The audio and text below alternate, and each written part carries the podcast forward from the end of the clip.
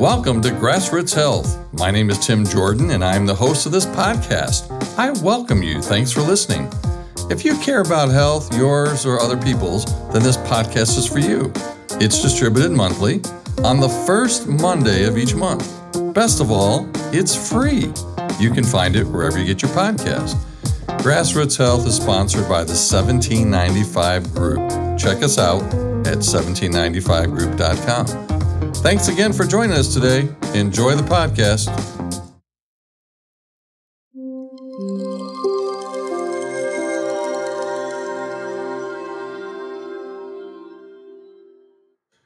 Welcome to episode number 14 of Grassroots Health. My name is Tim Jordan, and I'm your host. Happy October 2023, everyone. You know, October was my dad's favorite month. He just loved autumn. His love for the fall probably stems from his childhood spent in the hills we call them mountains in the north, spent in the hills of eastern Kentucky. And I'm sure that he saw some beautiful autumns there. Although my dad died in June of 2017, I vividly remember him telling me that he loved the fall. He loved the colors, the sound of the leaves crunching under his feet, the cooler temperatures, and even he said October had a certain smell. Do you like October? I do. It also didn't hurt that his birthday was in October. I mean, that October 24th to be exact, so he probably liked October because of that. And I don't think he liked raking all those leaves that fell down from the trees and hauling them to the curb. I know that I don't. Anyway, happy birthday month, Dad. I have a distinct feeling that you're really enjoying where you are right now. Let me tell you about a few things that have recently happened or are happening in the month of October 2023 for the 1795 group. First of all, I want to publicly thank Zoe Atkinson from Houston, Texas, and Shelby Harrison from Mentor, Ohio. These two young women entered over 420 names, email addresses, and sent our first email newsletter out to 420 people. So, to ensure that you get the next one, if you didn't get this one, and it's probably going to happen in maybe late January, sometime in February 24, please go to our website and sign up. It takes maybe five seconds. All we need is your first name and your email address. And in return for those five seconds of your time, I've decided to give you something worth $5. That's a good deal. So sign up today at the 1795group.com. Second, we just completed our fourth virtual workshop on Sunday evening, September 24th. This workshop was entitled Grants 201 and dealt with how not to make the same mistakes that others have made when writing grants. Just don't do it. I want to say thanks to the 34 of you from all over the United States who attended our workshop and made it special. Thank you. Third, the 1795 group now has a formal internship program. We also have a coordinator of student learning. His name is Tyrone Layson. More than 75 students from around the country applied to work with us for 2024. Plus, we even had one student from Russia apply. Who knew? So, if you'd like to know more about this internship program, please visit and I'll give you the hyperlink here. It's https colon two forward slashes 1795group.com forward slash internship forward slash. So just go to 1795group.com and look for intern. Fourth and last, I want you to know that the United States has a major societal problem, has more than one actually. This one, though, involves us. Only one in three U.S. adults has completed advanced care planning. One in three, about 33%. My own research shows that. So, what in the world is advanced care planning? What are we talking about? So, advanced care planning is for any adult at any age. Everyone should do it. I mean, everyone. If you're over age 21, you should have this done. It means that you discuss and prepare future decisions about your medical care. Also, you select who would speak for you if you become seriously ill or unable to communicate your own wishes. And then many people choose to take the next step, which we recommend put those things in writing. Put your wishes in writing and your choice of person in writing called your agent and complete these legal documents that are called advance directives. So, we're going to be a part of the solution of this societal problem. By October 2nd, 2023, we'll have two courses available on our 1795 website one course for the public and the other for future and present healthcare providers. Don't be part of the problem, please. Be part of the solution. Take the class and get it done. Okay, let's talk about our special guest today. They've been waiting patiently inside the studio listening to me. I've been waving to them through the little window in my sound booth here. Hey, Angela. Hi, Miranda. How are you? They're both waving back and smiling. These two are always smiling. So, on this episode, my special guests, as you heard, are the nieces. I said that right. The nieces of Nancy Cruzan. Angela Broaddus and Miranda Lewis are their names. Together, we're going to explore this topic. Who was Nancy Cruzan? Her parents, her sister, and who are her nieces? What you don't know is that Angela and her sister Miranda are famous to me and all students who have taken my death and dying class at the University of Toledo since 1995. I did some figuring this morning, and I think that's around 1,600 and 1,500 young adults. That's a lot of people. They're really famous. You see, I've shown this frontline documentary film about Nancy Cruzan, her parents, her sister, and these two young women, probably at least 50 times in my class. And I've watched it at least 50 times with my students. And so these two young ladies were featured as kids, really. They grew up over seven years that the film was taken, the documentary film on the Cruzans, and now beyond that. So the film first aired March 24th, 1992. I came across it in 1995 in our library and started showing it in each section of my class. And the film is entitled, listen to this carefully now. The film is entitled The Death of Nancy Cruzan. So you kind of know that Nancy is dead. Nancy Cruzan really died January 11th, 1983, when she was just 25 years old. Unfortunately for her, her family, her friends, and really for all of us, she was kept in a hospital bed for nearly seven years, hooked up to a feeding tube in a persistent vegetative state. Like most 25 year olds I know, Nancy had not done advanced care planning and had no advanced directives in place, so we really didn't know what she wanted. We relied on other people. You see, Nancy Cruzan, the person, died seven years before her outer shell, her body, was allowed to die. It's interesting on her gravestone, this is inscribed on the gravestone Departed January 11th, 1983.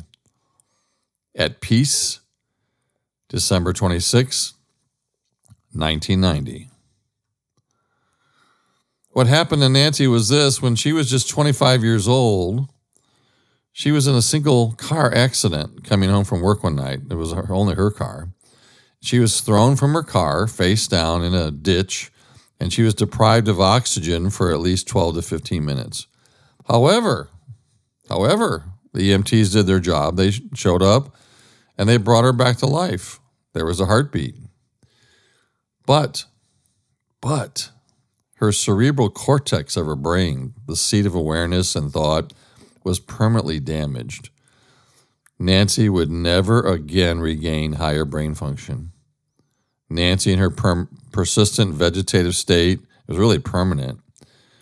She could no longer experience anything of the world around her except maybe pain. So it's determined to see their daughter at peace, her mom and dad, and her sister and her nieces undertook a prolonged legal struggle that led all the way to the U.S. Supreme Court. Believe it or not, it was the first right to die with dignity case that heard by the U.S. Supreme Court. So, the legacy of the Nancy Cruzan case was to foster mechanisms to safeguard the interests of people who become incapacitated at the end of life.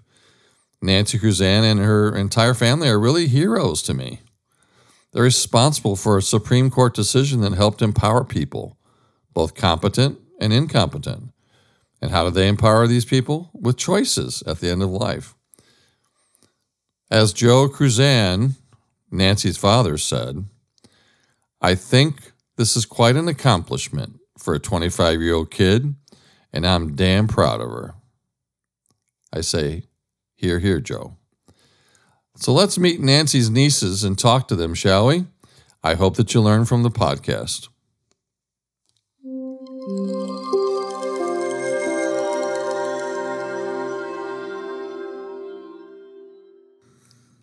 Well, hello, everyone. Welcome to episode 14 of Grassroots Health. I'm Tim Jordan. I'm your host, and I'm here today with very, very special guest, Miranda Lewis, and her older sister, Angie or Angela Broaddus. You don't know them. You probably don't even know their aunt. Their aunt's very famous. Her, their aunt was Nancy Cruzan. And so I'm interviewing them today. And welcome to October, by the way, October 2023. We're here in the fall it's uh, starting to turn. Looking outside, the leaves are turning. And by the way, I want to say thanks for Miranda and Angela for waving and smiling back at me as I as I uh, waved and smiled at them through the little window in the studio here. So, Miranda and Angela, how are you? Doing well, thank you. I'm very good this morning. Yes. Good. That's good to hear. Uh, since many of our listeners don't know you, they don't know your family. Tell us about you. Introduce yourself. Tell us about your family, any children, educational background, your careers, that kind of thing. We'll start with your older sister, Miranda. Age has benefits, and one of the benefits is seniority. Fair. She's used to that. It's kind of been uh-huh. that way our whole lives, uh-huh. hasn't it, Mer? Yeah. Well, I'm Angie Broaddus. I am in education. I live um, in Joplin, but I have worked and my whole career in Webb City.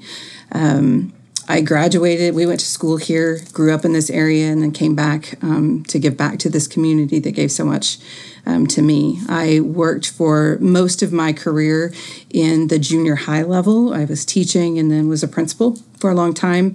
Had the pleasure, as we go through this today, we'll talk about. Um, our mom, and I got the pleasure of working with her at that same building um, for a long time. Now I am um, the director of virtual learning for Webb City and DEI. It's been a change. This is my third year doing that. Um, but probably some of my most proud uh, moments are my two daughters.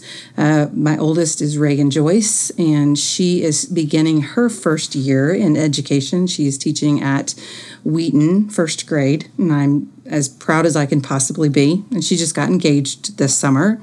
And then my youngest is Emerson Joe, and she's getting ready to start her freshman year as um, a high school student. And um, I just I couldn't be prouder of those two girls. I wonder where you got those middle names. they, uh, I knew, I knew both of their middle names before I knew their first names. Yeah. Um, whatever name I chose to go with their middle name was had to go with um, Joe and Joyce. So, so, in case you don't know, Joe and Joyce were Angie's grandparents and Miranda's grandparents. So that's where they got the middle name. What about you, Miranda? What have you been doing? I've lost track and now you're both grown up. Yeah, we are. So uh, my husband Aaron and I also live in Joplin. Um, we are celebrating our 20th wedding anniversary at the end of this month. Um, we are very proud aunt and uncle, and we have two dogs, Radley and Scout. Um, I've worked at Mercy Hospital for 16 years. I started as the media coordinator, and I served in that role through the EF5 tornado that hit our town and devastated about a quarter or about a third of the town and destroyed the hospital. Then I moved into foundation, and I currently serve as vice president of development, um, where I have the privilege of leading 10 of our foundations from southern Oklahoma up to St. Louis. Um, I went to college as an adult learner, so I received my bachelor's of communications and master's in organizational leadership from Evangel University in Springfield, and I'm currently getting ready to start my second year into my doctoral program uh, for strategic leadership. Yes.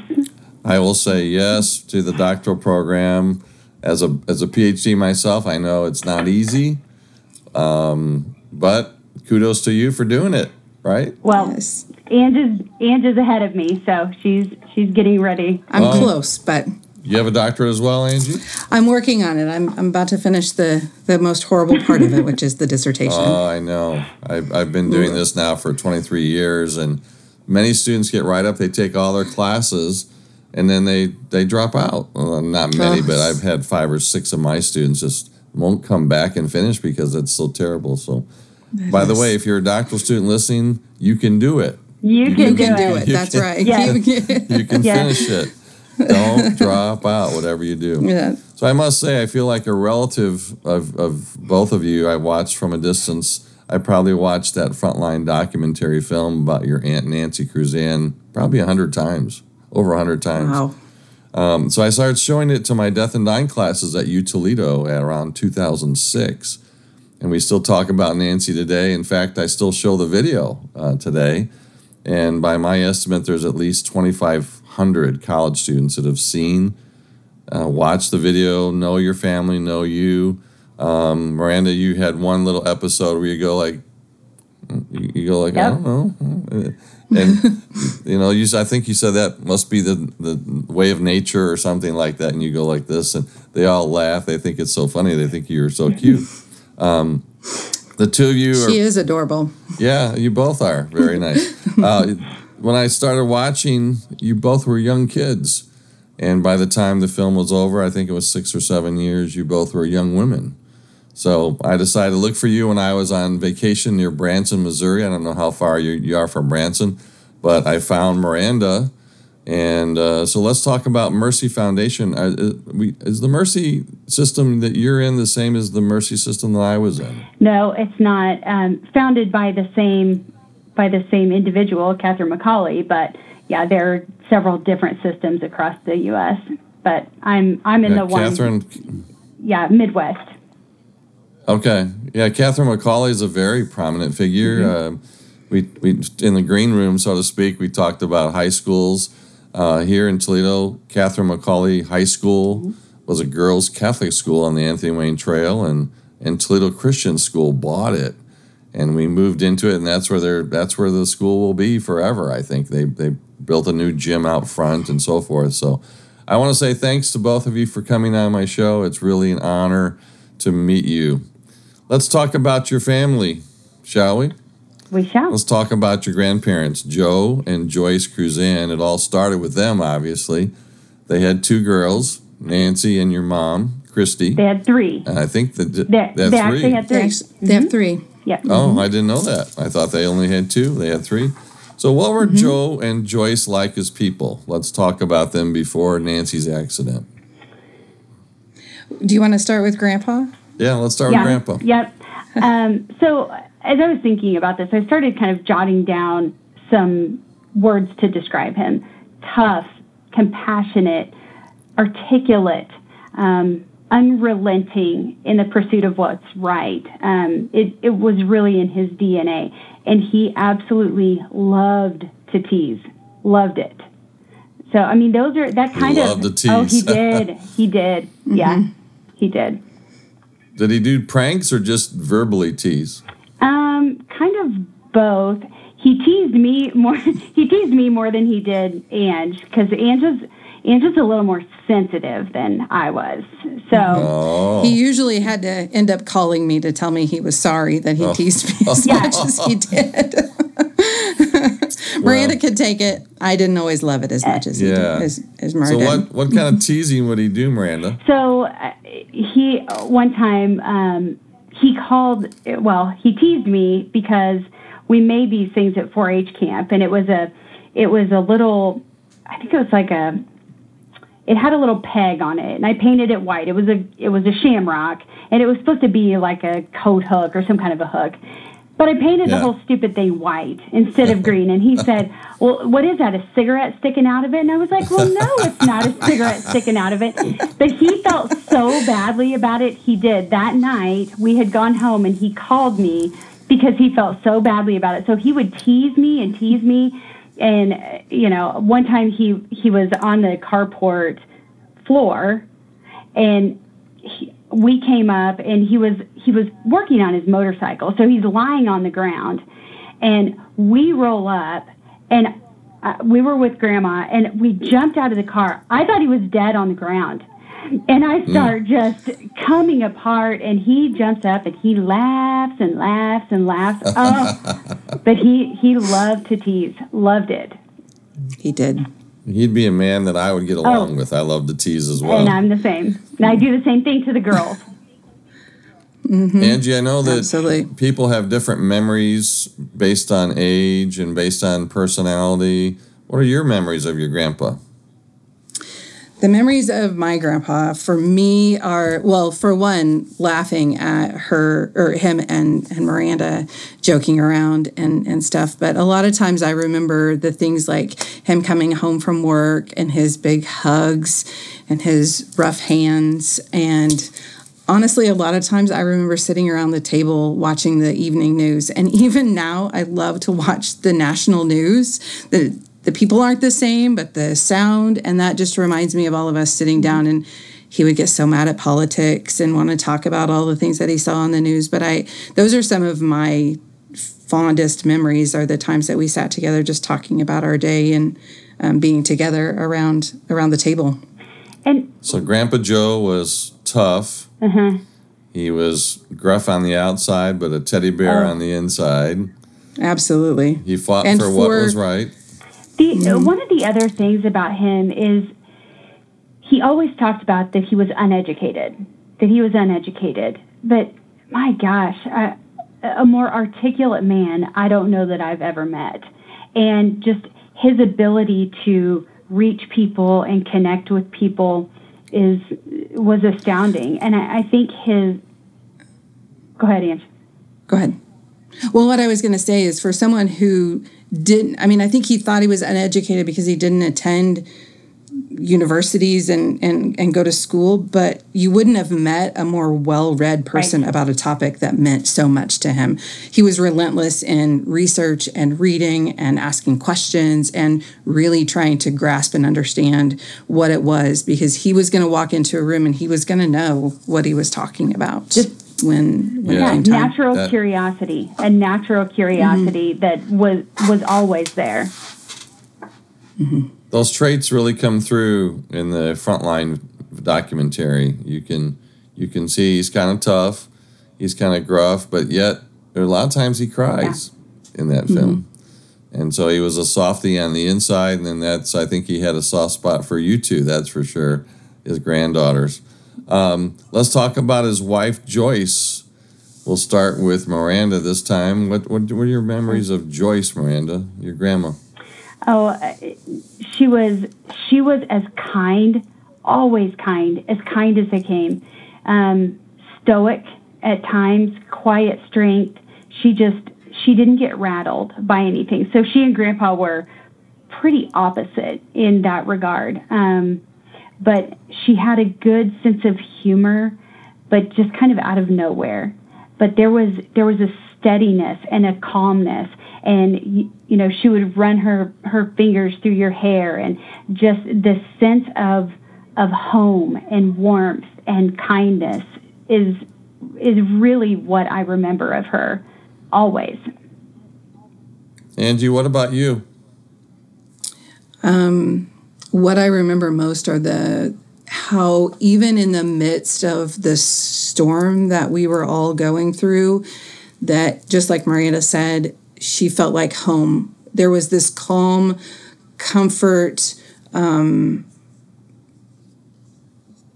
it, it, she didn't get rattled. I'll even go so far as to say, as I've gone through things working in the junior high professionally and personally, um, that that calmness that she had in moments of really hard times um, was just something that you you don't you don't see in a lot of people. And you just you felt calm around her because she was so calm. And she also um, while she didn't always have a lot to say publicly um, she was very intelligent as well. Like she, she knew she knew what she was talking about. She knew what was right and wrong, and she knew um, she was not judgmental of, of people around her. Uh, and again, that shows in, the kindness that she had for for anyone and everyone.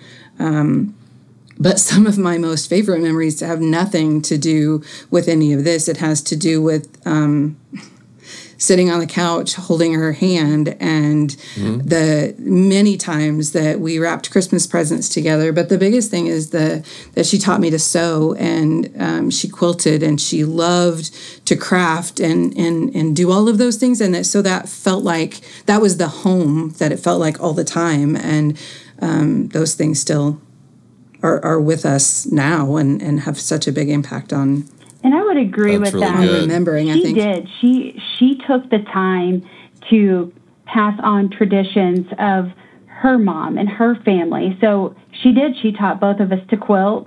Um, you know, she would have a quilt set up in her living room. We worked puzzles with her. She taught us to play marbles. That's a big thing in our family.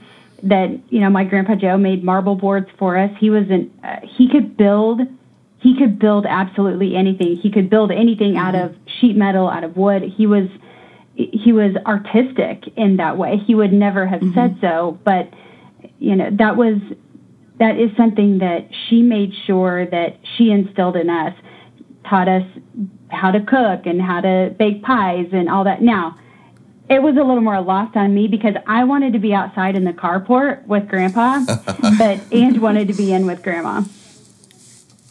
So and who's, we still do who's the better things. cook, you or Angie?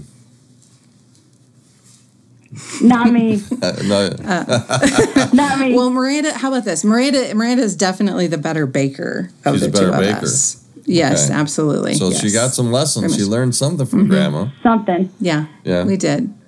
What's your favorite thing to bake, Miranda? Oh, I, usually I do cakes.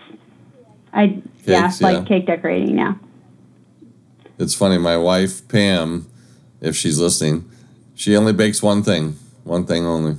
And that's carrot cake Ooh. cupcakes. Oh. And she's she's doesn't even use a recipe anymore. I, I bought her a Betty Crocker cookbook when we got married, that yellow, mm-hmm. really thick cookbook, mm-hmm. you know. And she doesn't even use that anymore. She's made it so many times, and they're very famous. We've been to probably three or four restaurants, and the manager comes out and he says, hey, would you make those for our, our store here? And wow, no, wow, no. So anyway, I, I thought I, I, thought I'd talk about baking. So uh, let me ask you a personal question: Are each of you more like Joe, your grandpa, or you're more like Joyce, the stoic one? Easy. I yeah, it's I, as soon as I think we both when we we independently read your questions, um, and that was absolutely we without a doubt. I am I am Joyce, and I am You're Joe. Joyce. Hundred percent. That's interesting. Yep. And mom was mm-hmm. mom was probably a an amalgamation of both of them, but definitely more cut from the Joe cloth. So that's mm-hmm. interesting. Yeah, yeah. Well, what was uh, Grandma Joyce's maiden name? Harold. Okay. Because I know there's a lot of Cruzan still. When I looked in the phone or look in the directory, there's a lot of Cruzans. Mm-hmm. And so I don't know, is Cruzan European, Eastern European? Oh, gosh. Was it French? There, yeah, there's French, French, and yeah, uh-huh. there's a. Okay. There's a book. One of our aunts, one of the Cruzans, my one of my grandpa's aunts, did a whole genealogy on it. But yeah. Okay. Yeah, it's good to know your roots. Yep. It's good to know where yep. you come yeah. from. So absolutely make sure you keep that up for your kids. Um, let's talk about your mom. Your mom was one of 3 mm-hmm. Her her name was Christy. Mm-hmm. And uh, you, you, as your daughters, as her daughters, you obviously have really good memories of your mom. What was she like? What was her strong personality traits? You want to start? Well, uh, first and foremost, um, she was a caregiver always. Um, mm. No matter where she was, whether she was at work, whether she was at home, um, loyal, absolutely loyal, mostly to family, but she was an incredible friend. She was compassionate, um, wise beyond her years. And I think a lot of it had to do with the experiences that she had. Because if you think about it, she was 27 when life happened to her. Um, she was young. Mm-hmm. Yeah, she, she was. was. pretty young. Mm-hmm. She was um, generous, and she was very well known for her eyes and her smile. Everybody talks about the Cruzan eyes. Yep. Yeah. Well, and I'll add to that. She worked with me at the the junior high and made lots of friends. So was she a teacher? Thing, she started as a paraprofessional, so she was an aide in a classroom. And then when I became the principal, um, we had a teacher leave, and mom had been doing it for so long. We talked about her working on a degree and teaching at the same time and she decided that she wanted to so she moved her way into she taught special education very good um, and so that that caregiving and that compassion and that wise beyond her years translated amazingly well into education and she made such a significant impact. Even today and at random times I'll get um, texts or emails of pictures that some of the teachers from the school that I worked will send me of notes that she had maybe left in a book, or many times at Christmas or holidays she would make um, ornaments or little signs, and they'll send me pictures of the things that she brought to school to, um, and just as reminders of her and of her time there. She was incredibly. Yeah, one of the. Go ahead, well, Miranda. She was incredibly sentimental, um, and again, I think that's a byproduct of life, right? I mean, she she really taught us. She herself started soaking in every moment, but not in a not in a morbid way.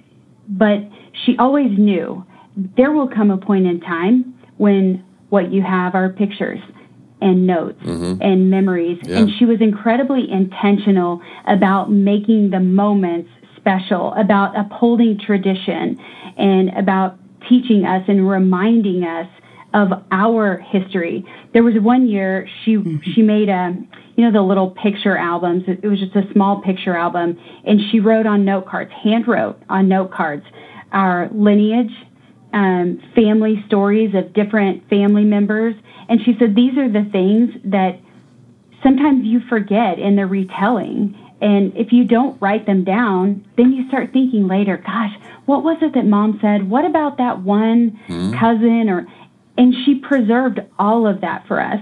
Not only did she do that, but all of her sayings, she was known for her sayings. And she wrote I, I yeah. was gonna say that's the that's actually what I thought you were going to mention. I also have another we have another yep. little book that said things your mama says. Mm-hmm. And in fact, I just I have it in a drawer, and I pulled it out the other day, and just to open it and and feel that moment. I mean, you can you can go back to those moments by having that um, in your hand, and and she was I. I speak um, some about this to students in Webb City, and I think not just the loss of her sister, but right before that, she went through a divorce, and um, her grandma passed away, and there was um, one of her her youngest sister had a stillborn baby and all of that happened right before the loss of her sister and i think all of those things had such an impact on how she looked at life going forward how mm-hmm. precious those moments were and then it, it was it was just very much ingrained in who she was in everything that she did i and think. then it became ingrained in us absolutely absolutely i will say miranda i think you sound like your mom you, I, I hear your mom's voice in your voice. And so, Angie, I have a question for you. How many years did your mom work at the school with you? Oh my gosh. I think it was, I think it was 15 that's good i'm not for sure I, I can't remember for sure it was it was a it was a lot longer than i actually realized that it was because i remember it wasn't too long i was still teaching and she was working as a paraprofessional and i had reagan who was really young and i would be sitting in my classroom at the end of the day and she would come over and she'd say oh come on annie it's time to go home and i'd say Mom, I have to go home to my second job, which is my daughter at home. I need just five minutes in my classroom where it's completely yeah. quiet before I go home today. And so yeah, it, it, was it was quite a long this. time. That I think I've told her that story too. yeah. Well, I see the Webb City shirt and the Cardinals on your on mm-hmm. your shirt. And uh, so I appreciate you being here, taking time out of the of the school day to be here. I know we're getting ready to start too at the University of Toledo. So your mom developed ovarian cancer. Um, what were some of the initial symptoms that she had? So she started. She was having some pain in her back and a, a little bit of loss of mobility in her leg, just inability to raise it all the way up, and then she was having some trouble with her lymph nodes, some swollen lymph nodes in her neck. Those were the initial symptoms. So, for our listeners, um, here's what happens. I, I, know we had a professor who, in our department, had this type of cancer, and she had enlarged stomach, and um, that's how she that kind of tipped her off. Something was wrong and wasn't going down. So your mom went to an oncologist, mm-hmm. as all do. They do some scans, they do an exam, they do some blood tests, possibly a biopsy. Um, and what did the oncologist say after all this diagnostic workup? Let's go to Angie. What did what did the oncologist say after this? Well, um, and and I'll, I'll say so, but I, I, know Miranda can add to it a lot more. She's definitely um, much more detailed in her memory of all of the the the, the pieces. But it was stage four um, okay. cancer that she had. Um, and I know at that point, I, and Miranda, maybe you can chime in a little bit, but I know the first plan was to to do some uh, surgery, and it had spread to the lymph nodes as well, um, and in they were neck. going to um, and mm-hmm. and on her aorta and down some next. Go ahead. No, go ahead. Okay. No, and and so the the where they were going to start was with um, surgery, and then after that, do um, chemotherapy. Do you want to add to that, Miranda? No, that. Go ahead, Miranda. No, I. It was. Um, actually, I think that went the other way around. I think they had to do the chemo first was it chemo first? Either way, it, it yeah, it was. She did not have to do radiation, but they did. Yeah, they, no, you're right, Ian. It was. It was. They did the surgery first. I thought they did. They did the debulking 1st mm-hmm. Yep, and then they did chemo. Mm-hmm. And what's interesting about it is that so ovarian cancer, especially stage four, is you know the survival rate, the five year survival rate is, is fairly low, and they they did a platinum based chemo, which is a really aggressive treatment, and at one point, one of her providers said she was, you know, quote unquote, cured, which mm. you know there's there's debate over whether or not you actually use that term and not not disparaging the the provider, um, but it does provide kind of a, a false sense of hope and um, or security, maybe not hope. But then she was good for several months, and then in February, it was January um, of 2015, she started having some symptoms, neurologic symptoms, and you know. Uh, not able to hang on to change, dropping things, and she she ran over a curb when she was driving, which was so unusual for her, and that sent her to her primary care physician. Um, they were thinking that it, they were latent chemo side effects, but it turned out it was frontal lobe brain tumors. Yeah, for our listeners' sake, uh, let's talk about the stages. Um, the stages of ovarian cancer, really many cancers range from one to four. And one, it's usually Roman numerals, you know, like number one, number two. So lowest stage one indicates that the cancer is confined just to the ovaries. Two, a little farther, three, a little farther, and four, the cancer spread to distant areas of the body, as we talked about, lymph nodes in the neck and in the abdomen. Um, and she was at stage four. And as I recall, from what I've read, uh, eventually the brain, eventually the cancer spread to your mom's brain, and as you said, she had some problems there neurologically. Um, when did she decide to enroll in hospice? So, at first, she really went back and forth about whether or not to try some radiation therapy. The tumors, there were two of them, pretty significant in size. Um, it was not going to be curative. It was just going to be to manage symptoms for a longer period of time and improve quality of life. And she actually had decided that she would do that. We went and visited with a radiation oncologist. She decided that's what she would do. And it was, it was, I mean, this all happened within the span of about a week. And hmm. so she went and spoke to her primary care physician. I came over that afternoon after she had seen her primary care doc, who was wonderful to her. All of her providers were amazing. Um, and after she got home from that doctor's appointment, she said, I think I'm going to do hospice. And I, I remember, I mean, I was, I was devastated, absolutely in tears. And I said, no, no, even though this is what we've grown up with, right? I mean, we know all of the, mm. we know what her wishes were, but there's still this moment. You're still her kid. It's still mm. your mama. And like, no. I, I don't no. want my mom to be, I don't want to lose my right, mom. Mm-hmm. Right, right. But right.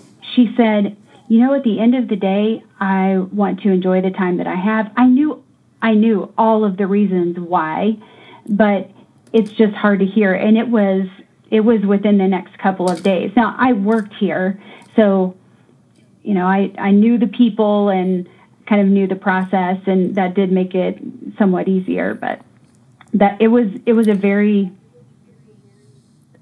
definite just this day we're doing radiation therapy this day we're not and then it's full on hospice which was the right decision to make yeah my sister is a hospice administrator i teach death and dying uh, i don't know how we ended up being at the end of life but you know we certainly support hospice i've interviewed uh, many hospice nurses. I have a, a, podcast with hospice nurse Penny, who's probably the premier hospice nurse in all of the United States. So um, I think, according to my research, your mom died about six months after being in hospice, and she was 59. Mm-hmm. And that's that's pretty young. And I have to say that she's a hero to me. Um, she should be a hero to all of us because she knew what she wanted and she stuck by that. And so let's talk about sticking by it and, and knowing what she wanted. She probably had advanced care planning. She probably talked with both of you about what she wanted, right, Angie? Yes. And I, I want to add something that that we had we haven't really talked about, and I, I don't know how much um, maybe you know, but uh, her mom Joyce died of lymphoma, and had cancer and also made the decision um, oh, at the time that. to not accept at least she didn't want to go through i don't think she did any chemotherapy or anything like that she just once she found out that she had cancer um, she had been sick a lot of her life um, anyway she'd had lupus and she decided that she it was she didn't want any more medical help. She just wanted to come home and be with her family. Um, and, and hospice was involved um, at, for her as well. So there's been a, a model as well in our family of, of understanding. You, you have this understanding based on all of our experiences of death and dying, but then we live those experiences and have lived those experiences as well with with our grandma and then and then with mom as well. And um, those are hard decisions. No matter how much you've lived them your whole life, they're still gut wrenching and challenging when you're in the middle of it, and involve a lot of really hard conversations about what is best and and how to manage what what may be coming. But I wanted to add that part too because yeah, we thank you. I didn't I didn't know that. Um, so tell me what that, you both have learned about hospice. What do you think of hospice? Well, it's go ahead, Ann. It's a godsend. It it the the hospice nurse that we had was um, such a help to us and um, was there every step of the way um, in the the hardest of moments, the the most challenging um, of moments to help us through um, knowing how and, and what to do. And and sometimes even just the hug and the love that you need to to get through. Miranda? One of the best things about linda our hospice nurse um, i mean she was with us for six months and a lot of times people don't seek hospice care as early as they could or sometimes should. And because it it is such a feels like such a final step um, that they miss out on the benefit of it. But i remember she would tell us every family goes through these things right? I mean there are things that we're not equipped to be caregivers. That that's not that's not my role at, in healthcare. There's a reason i'm in fundraising and not in caregiving, right? But that you take care of your loved one. And she said, no matter what, you're going to have challenges. Uh, you're going to have disagreements and stressful moments that any family who maybe under ordinary circumstances wouldn't. And you would think of all the years and of all the things that have happened in our family, we would we would know how to to navigate this road. But it's different for every person. And I would say one of the things that I learned most about this journey with mom was no matter what you know and no matter what you say you want and that you know with absolute certainty, she said she would never, ever do chemo. Didn't she, Anne? Never. She would never mm-hmm. do chemo. Oh, yeah. But when you're 57 and you've got young grandkids and you know you're you're getting your master's degree and you've got so much life ahead of you, then you start to rethink like, okay, well, maybe. So I think with hospice and just with end of life care, no matter what, you have to be flexible in having that healthcare proxy and having those conversations throughout, not just one time, you know, 20 years back. Life changes and your, your life changes, your circumstances change, your family changes. And so it's it's an ongoing conversation, and hospice really helped us navigate through some of the most difficult parts of that journey. Like at the very mm-hmm. end, we we moved her to the hospital the last two days of life, just because it became unmanageable to to turn her. I mean, the the physical aspect of it. And we had the social worker and our, our hospice nurse there to help us with that journey, understanding when to do the pain pump. Can I tell a funny story about mom? Yeah, please do. So the the day that that she decided that she wanted to do hospice, I mean, they were there like the next day. Linda walks into the house and she's she was old. Now Linda's the Linda's nurse, the hospice right? Nurse. Linda's the hospice. Mm-hmm. Yep. So yes. we're all just pins and needles, kind of a nervous wreck, and and Linda walks in and she was the exact right person to be with us. So she was a little bit older than mom. I don't know how much older, and but you know, she was she was tough. So she walks in the house. Mm-hmm. All of us are standing very awkwardly, and she yes, walks. Ma'am. Yeah, it was it was really weird. So then we all are seated, and my mom is still standing, and she says, "Let me just tell you." So she, she's given this hospice nurse the what for. She says, "Let me wow. just tell you, I know the value of hospice." And I know why you're here. I know you're here not just to take care of me, but to take care of my family. And I also know that when the time comes that I don't want to be aware and that I have lost my sense of dignity or, you know, whatever the calculus was for, okay, I'm, I'm through with this, that you can give me some comfort care that will allow me to you know, to die in dignity, essentially. I mean, she just gave her the what for, and Linda's like, okay, all right, here we go. And they were they were fast friends, and I mean, it was yeah, they were, and and it was. It, it was funny at the time, but also just surreal. But I thought, God, if every single person who is facing end of life care could approach it in that way, man, it, it would be a totally different experience, I think, for some people. It would be. And, you know, veteran hospice nurses and hospice administrators like my sister, they'll tell you that, you know, people are admitted to hospice, they come in and, and my sister Debbie will say, like, you you got your advance directives done right. And they look at each other, they go, uh, very sheepishly, they know what's an advance directive. Mm-hmm. They don't even know. Mm-hmm. So I, I take it that you're a fan of advanced care planning, both of you. Is that right? Mm-hmm.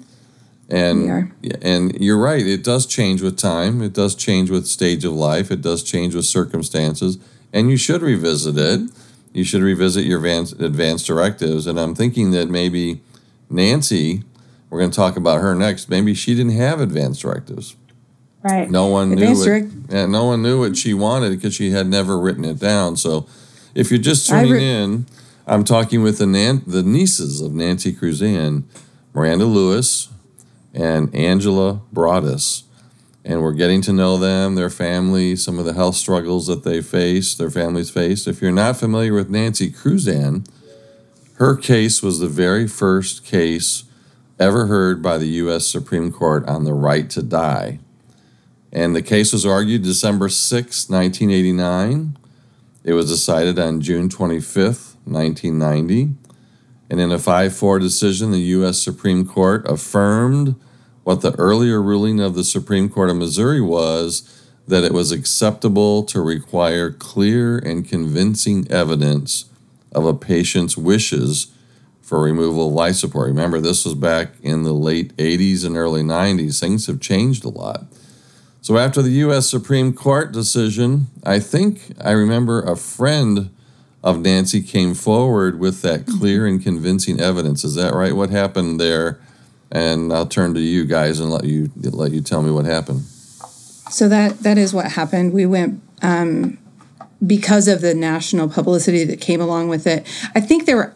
I thought there were actually two people that came forward um, that said, "Yes, we knew Nancy um, in a in a different sense," and she said to us, and it was because of the jobs that she had. She had seen people in different conditions, um, and she said. I, if I can't be who I am, I don't want to be here anymore. And That's what so they Nancy, were able to. that's to what Nancy said. that's what Nancy said. And then the friends came forward and told um, our grandparents and our attorney that, which was um, the reason that we could go back and have another um, probate court hearing. Uh, maybe it's not probate court, Circuit. but at Circuit. the back at Judge, yeah, circuit. Yes, thank you, circuit court. Um, and so we opened um, that second trial, and that one, the first one, Miranda and I didn't attend, but the second one we were able to attend. And I I think, think that even was- at that point, Was that the Judge state- Teel, right? It Yeah. was. hmm And I think even at that point, the state withdrew um, from the case, and it was just her uh, guardian ad litem and, and our our family. So, um, but yeah, that's it was because of the conversation. And and you asked a question earlier, but Nancy, uh, I remember Grandpa talking about the fact that the the Quinlan case and some of the cases about having a living will had not even happened when before Nancy had her her car accident. So it was really only the conversations that she had had with her family and the people that she worked with that led us to know what it was that this young lady would would want Exactly um, right. in the in a situation where she couldn't speak for herself anymore. So one one of the significant outcomes of Nancy's case was the development of advanced care directive documents. And and so now we have we can fill out living wills, we can do advance we can tell in advance who's going to speak for us, a durable power of attorney for health care. You know, we can say those things, but back then maybe maybe they didn't, didn't have those things. So I want to take uh, take a few minutes and talk about your aunt Nancy, okay? Um, her sister Christy, your mom, and her parents didn't ask for what happened to them. They didn't deserve what happened to them. Uh, they didn't want what happened to them. Joe made that very clear in the in the documentary. That's for sure. They did, I, he he said, "I'd rather, you know, I'd rather not be me. Why? Why is it me?" But you know, that's what life life happens sometimes. So, for our listeners, let me tell you what happened. I think it was July 11th, 1983. Nancy was 25 years old. She's only 25. She was born a couple years earlier than me. She was born July 20th, 1957. By the way, I think I think her tombstone has three dates on it, right? It does. Most dates have born and dead. What does Nancy say? It says the year she was born, the year that she left us, which was the day of her uh, departed, the day of her wreck, and then um, the day that she was at peace. Yeah. Isn't that interesting? It also has, I, I don't know, have you seen the the other part of of um, what's there is a, a cartoon that was sent to our family when she when she died. Um, it was an editorial, and it's um, like a is it an EKG machine that where it uh, shows your heartbeat, and it in that it trails off, but it it says thank you first in that, and then trails off to a flat line. Yeah, So a part of in, in many ways. I mean, we we owe your family a lot. Um, so let's talk about the details. I think she was coming home from work. It was around Carthage, Missouri. Um, your your grandpa was on the frontline documentary, and he showed where she landed. She was thrown from her vehicle, landed face down. It was a single car accident. No other car was involved, just hers. Uh, she landed in a kind of a water filled, muddy ditch area. Her brain had been without oxygen for 14 minutes. Paramedics then came. They didn't find any breathing, any heart rate, any blood pressure, but they resuscitated her. They did their mm-hmm. job, right? That's what paramedics do. After three weeks, she was in a coma. Um, she was diagnosed then by physicians as being in a persistent vegetative state, a PVS state, persistent vegetative state.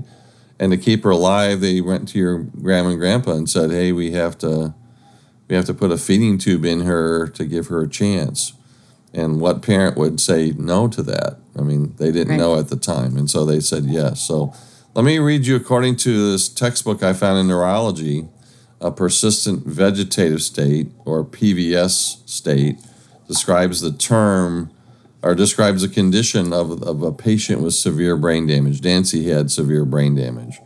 I remember your mom saying in the film that she begged Nancy, like, squeeze my hand for once or wiggle your toes or do anything. I'll give you my car. Your mom said mm-hmm. Nancy could never respond. So, person has severe brain damage.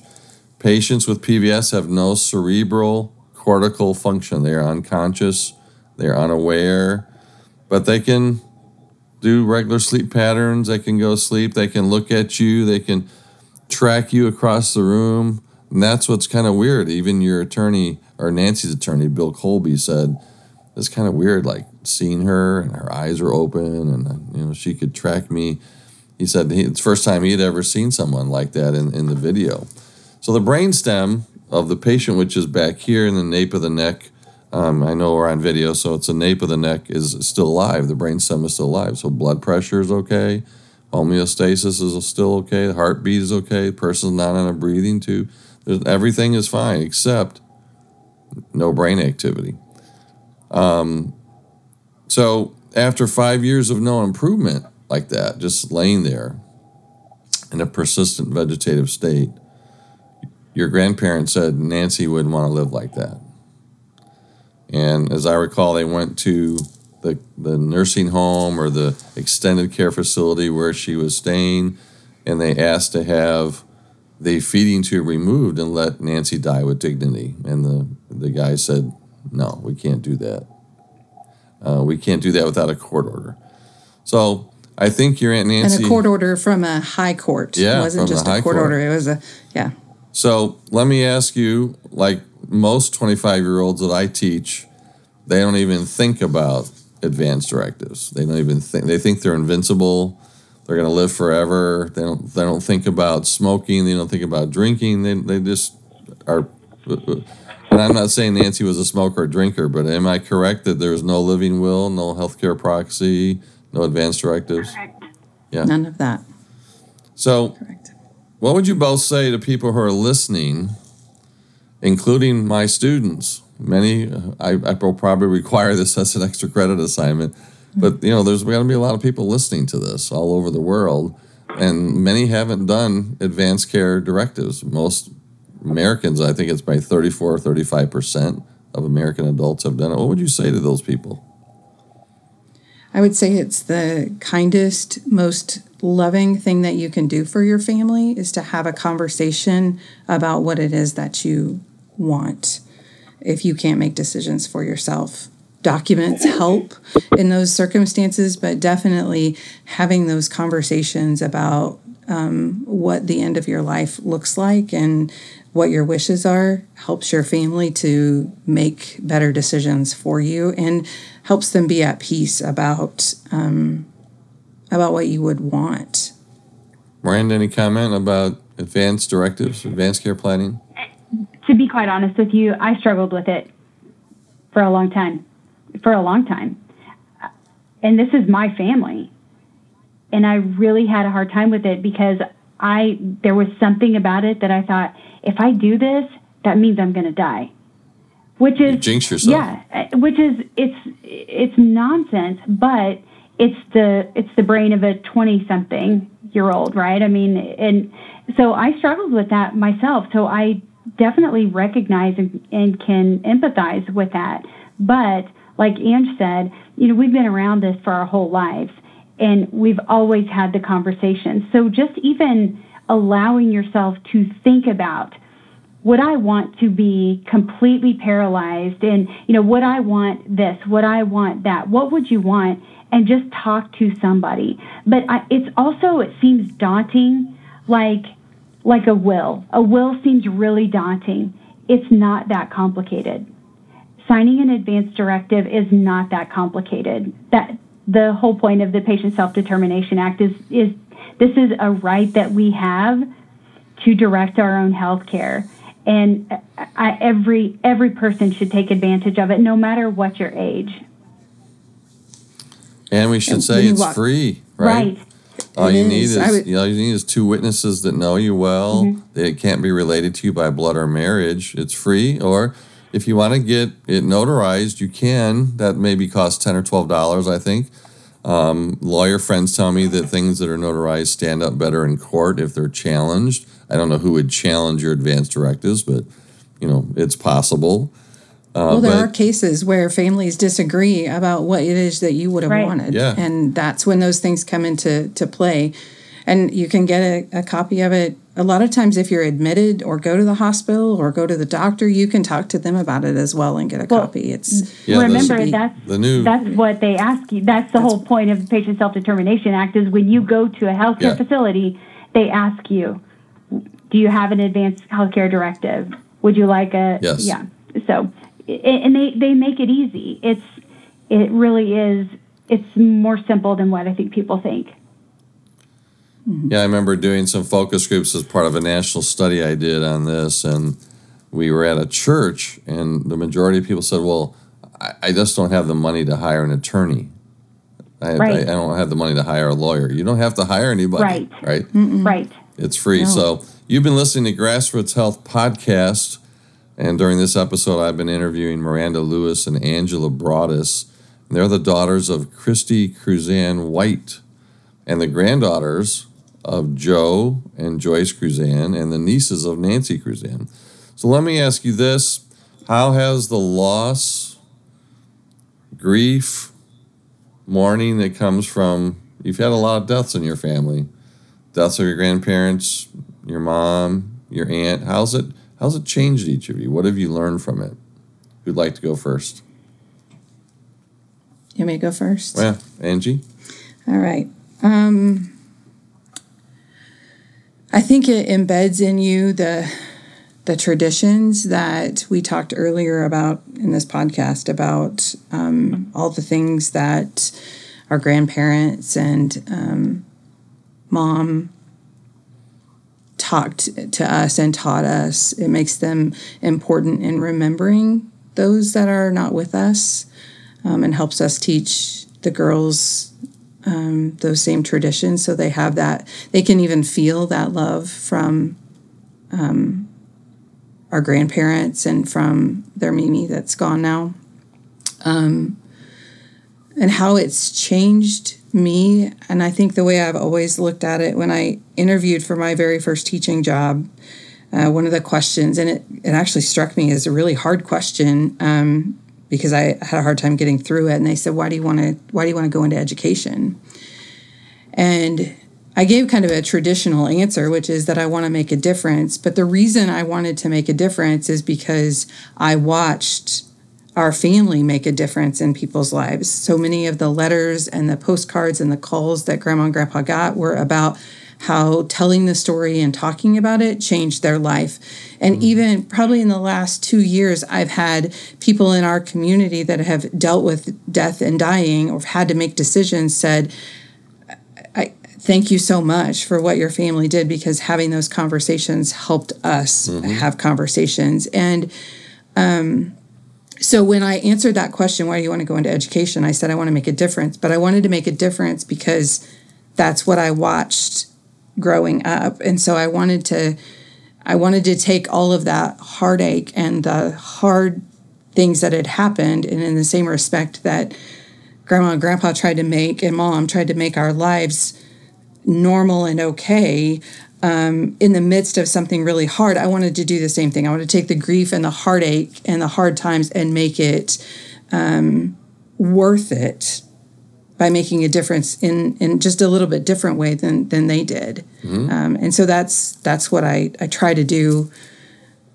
professionally and um, personally. Can I move my grandkids to Missouri and put them in your school? Bring, come on. I would love that. Miranda, what have you learned from loss, grief, mourning? Tell me what you've learned. So this is where this is where Ange and I are are pretty different. Um, we exp- we're 14 months apart in age, so we experience the same things at the same times. Um, I was the quintessential baby. I was the baby, and Ange was always kind of the mother hen. And um, when mm-hmm. when mom got sick, I had the advantage of having a more flexible schedule so I would come to work at five in the morning and then leave at 12 or 1. And then I was there the rest of the day. Ange didn't have the benefit of being able to get away from school the same way that I did. So I was kind of thrust into a into a different caregiving role that I had never been in. Not, and I'm not saying that Ange wasn't there. She was. It was just, it was just a, a, an everyday thing and something I was not used to to dealing with. Um, it allowed mom and I to have some conversations. Like she told me, because I asked her, I said, "What do we do at Christmas? What do we do at Thanksgiving? I mean, we're so steeped in tradition in our family. Couldn't possibly imagine what it would look like with her not there." And she gave me both of us some great advice. She said, "Don't do it here. Start something different." I mean, she just even even at the end, she was helping us to figure out what would happen later. She said to me one time, she said, "There will come a point that." Sorry. It's okay. You can cry. I cry all the time, and I teach class. That you will be so mad at the world because they move on and you're yeah. going to be without your mama. And she was right. I mean, that's the, her wisdom. It, it's I carry it with me, but I would say with grief and loss and mourning, it's so much different for Ange and me.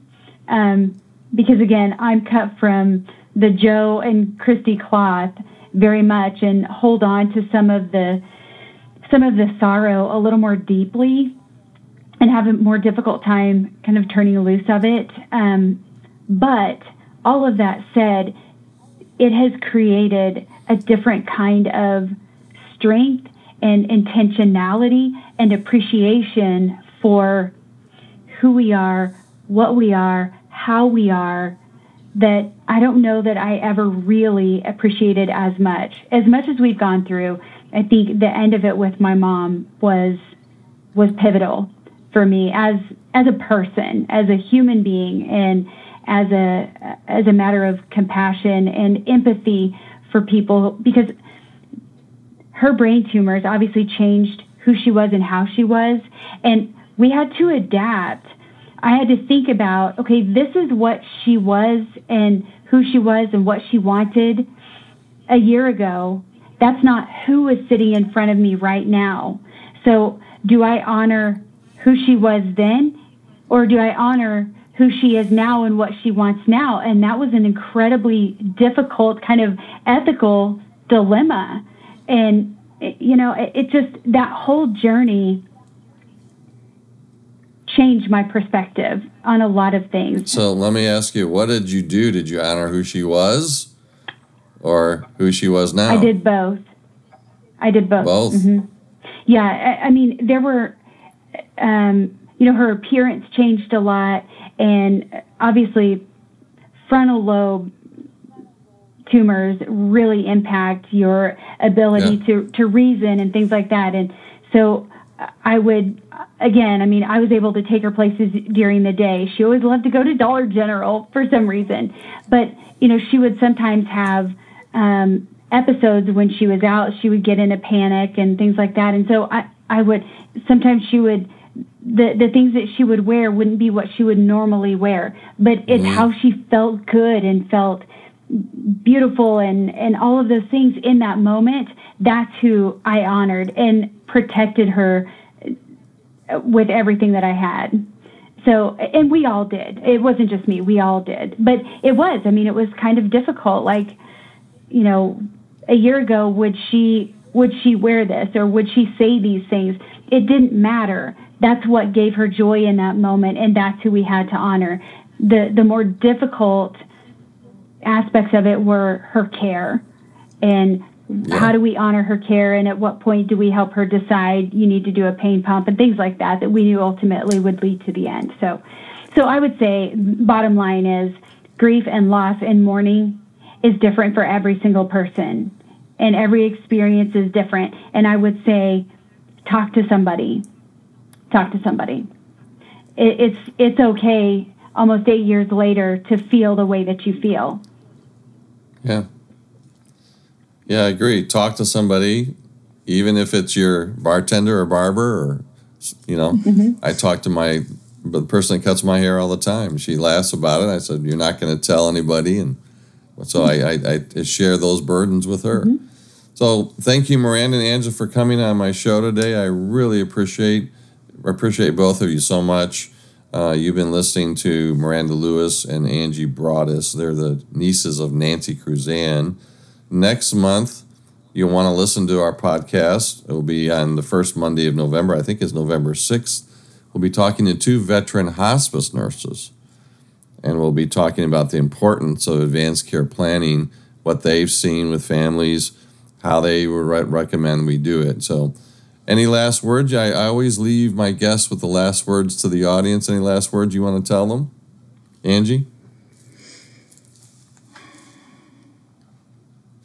Spend as much time with your family and together and honor those traditions because they are what you'll have going forward. Yeah, good advice. Miranda, any advice for my listeners? I, I would say something similar honor each other, appreciate each other, love each other, and just a huge thanks to you and your listeners as well for helping yes. to honor our family. Thank you. well, thank agree. you Thanks, for coming on the show. It was my honor, really. I, I hope, along with the video, that this will shed more, even more light, and I know it has on your family.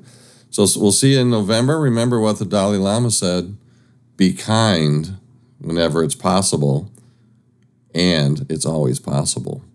We'll see you. Take care.